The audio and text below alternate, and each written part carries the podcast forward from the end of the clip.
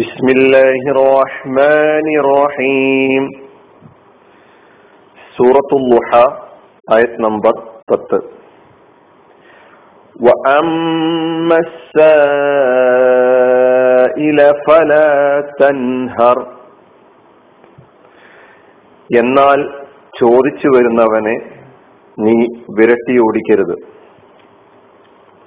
എന്നാൽ ചോദിച്ചു വരുന്നവനെ നീ വിരട്ടി ഓടിക്കരുത് അമ്മസായില എന്നാൽ ചോദിക്കുന്നവനെ അല്ലെങ്കിൽ ചോദിച്ചു വരുന്നവനെ ഫലാ തൻഹർ നീ വിരട്ടി ഓടിക്കരുത് ആട്ടി ഓടിക്കരുത് പത്താമത്തെ ആയത്തിലാണ് നാം ഇപ്പോൾ ഉള്ളത്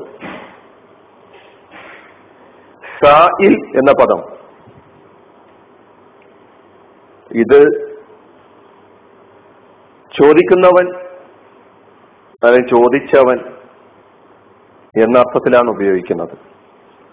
സൂറത്തു തക്കാസുറിൽ അതിന്റെ അവസാനത്തെ ആയത്തിൽ സുമ്മ ലത്തുസ് അലുന്ന അപ്പൊ ലത്തുസ് അലുന്ന നിങ്ങൾ ചോദ്യം ചെയ്യപ്പെടുക തന്നെ ചെയ്യും എന്ന കലിമത്ത് വിശദീകരിച്ചപ്പോ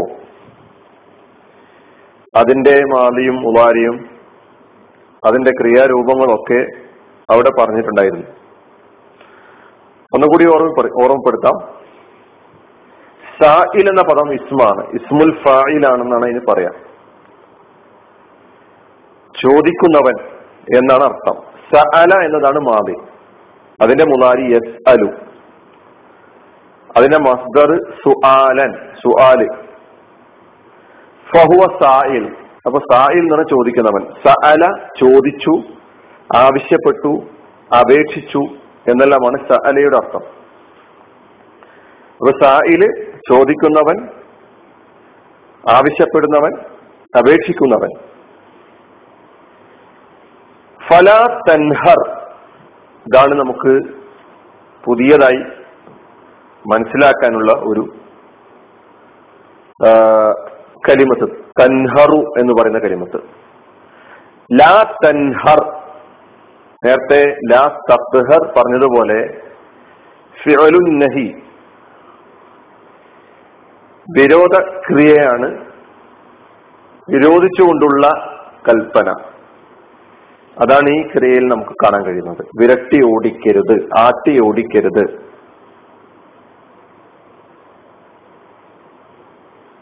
അപ്പോ ലാ തൻഹർ എന്നത് വിരോധക്രിയയാണ്. നിരോധക്രിയയാണ്.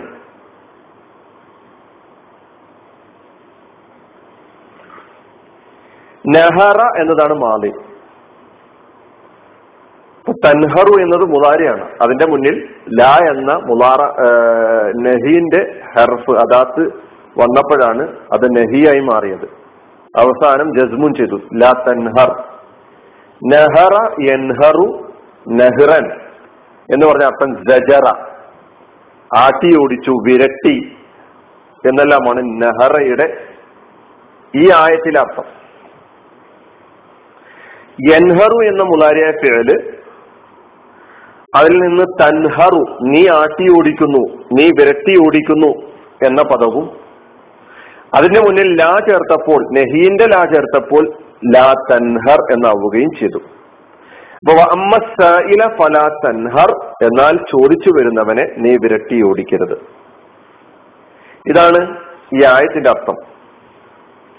ഈ ആയത്തിന് രണ്ട് ആശയങ്ങൾ നൽകപ്പെട്ടിട്ടുണ്ട് രണ്ട് അർത്ഥങ്ങൾ നൽകപ്പെട്ടിട്ടുണ്ട്.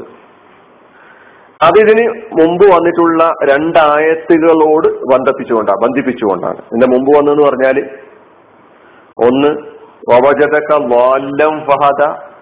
മറ്റൊന്ന് വവജതക്ക ആയിലം ഫഹന ഇതിന്റെ അർത്ഥം നമുക്കറിയാം. ഈ രണ്ടിന്റെ ആയത്തുകളുടെ അർത്ഥം നമ്മൾ മനസ്സിൽ വെക്കണം. ഈ രണ്ട് ആയത്തുകളുടെ അനുബന്ധമായി അല്ലെങ്കിൽ അതിന്റെ പ്രതികരണമായി വന്ന ആയത്തായി നമുക്ക്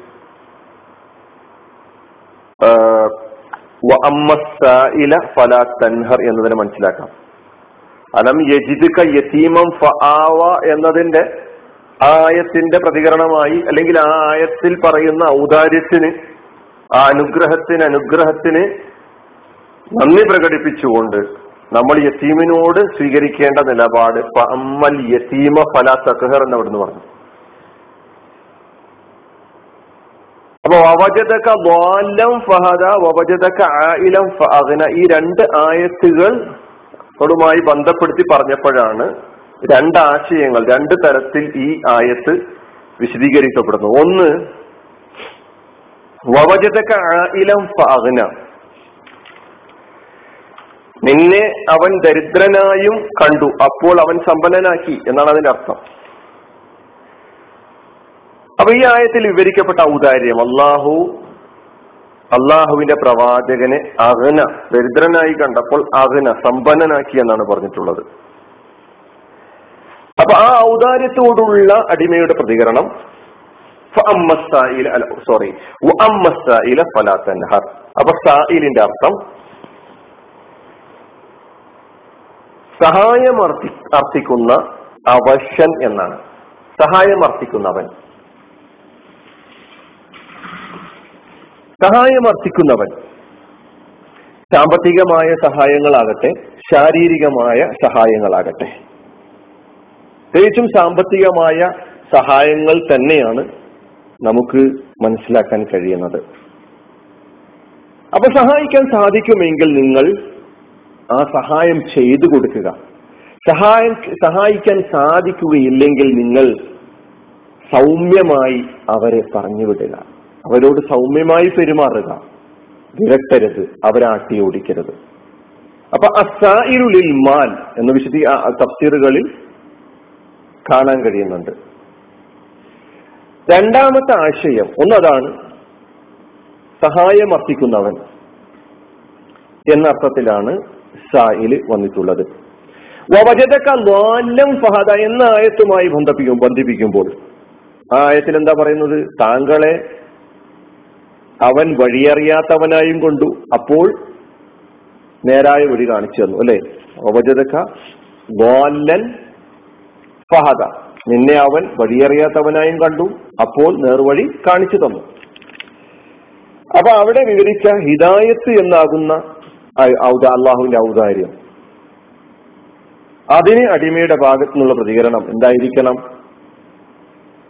അറിവന്വേഷിച്ചു കൊണ്ടുവരുന്ന അറിവ് ചോദിച്ചു കൊണ്ടുവരുന്ന ദീനിയായ അറിവുകൾ ജീവിതവുമായി നേർക്കുനേരെ ബന്ധപ്പെട്ട് കിടക്കുന്ന പല അറിവുകൾ പ്രപഞ്ചവുമായി ബന്ധപ്പെട്ട് കിടക്കുന്ന എന്തെല്ലാം വിവരങ്ങളുണ്ട് അറിവുകളുണ്ടോ?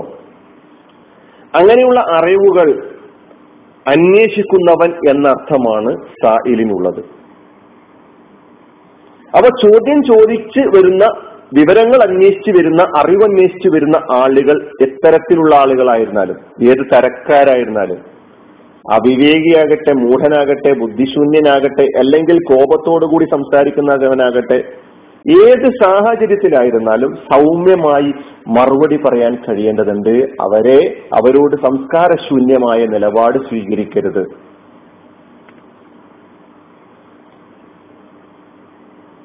ഇതാണ് രണ്ട് ആശയങ്ങളായി രണ്ട് അർത്ഥങ്ങളായി ഈ ആയത്തിൽ വിവരിച്ചിട്ടുള്ള സായിലിന് നൽകപ്പെട്ടിട്ടുള്ളത്. അബുദർദായിനെ പോലെയുള്ള അബുദർദായിനെ പോലെയുള്ള ഹസൻ ബസ്രിയെ പോലെയുള്ള സുഫാൻ സൗരി തുടങ്ങിയ മഹാന്മാരായ പണ്ഡിതന്മാർ ഈ രണ്ടാമത്തെ അർത്ഥത്തിന് രണ്ടാമത്തെ വ്യാഖ്യാനത്തിന് രണ്ടാമത്തെ ആശയത്തിന് പ്രാമുഖ്യം നൽകിയിരിക്കുന്നു. നമ്മുടെ മുമ്പിൽ സായിൽ എന്ന് പറയുമ്പോൾ നമുക്ക് ഈ രണ്ട് ആശയങ്ങളെയും ഒരുമിച്ചെടുക്കുമ്പോൾ നമ്മുടെ മുമ്പിൽ സാമ്പത്തികമായ സഹായാർത്ഥനയുമായി വരുന്ന ആളുകളാകട്ടെ. ശാരീരികമായ സഹായങ്ങൾ അഭ്യർത്ഥിച്ചു കൊണ്ടുവരുന്ന ആളുകളാകട്ടെ. വൈജ്ഞാനികമായ സഹായങ്ങൾ ചോദിച്ചു വരുന്ന ആളുകളാകട്ടെ. അവരോടൊക്കെ നമുക്ക് സ്വീകരിക്കാനുള്ള നിലപാട് സൗമ്യതയുടെ സ്നേഹത്തിന്റെ കാരുണ്യത്തിന്റെ നിലപാടാണ്. അല്ലാതെ ആട്ടിയോടിക്കലിന്റെ വിരട്ടലിന്റെ നിലപാടല്ല ഇതാണ് അള്ളാഹു സുബാനു തലിയായത്തിലൂടെ നമ്മെ പഠിപ്പിക്കുന്നത്. തൻഹർ. എന്നാൽ ചോദിച്ചു വരുന്നവനെ നീ വിരട്ടരുത്. അലഹമുല്ലാ റബിലാലമീൻ അസ്സാം വലൈക്കും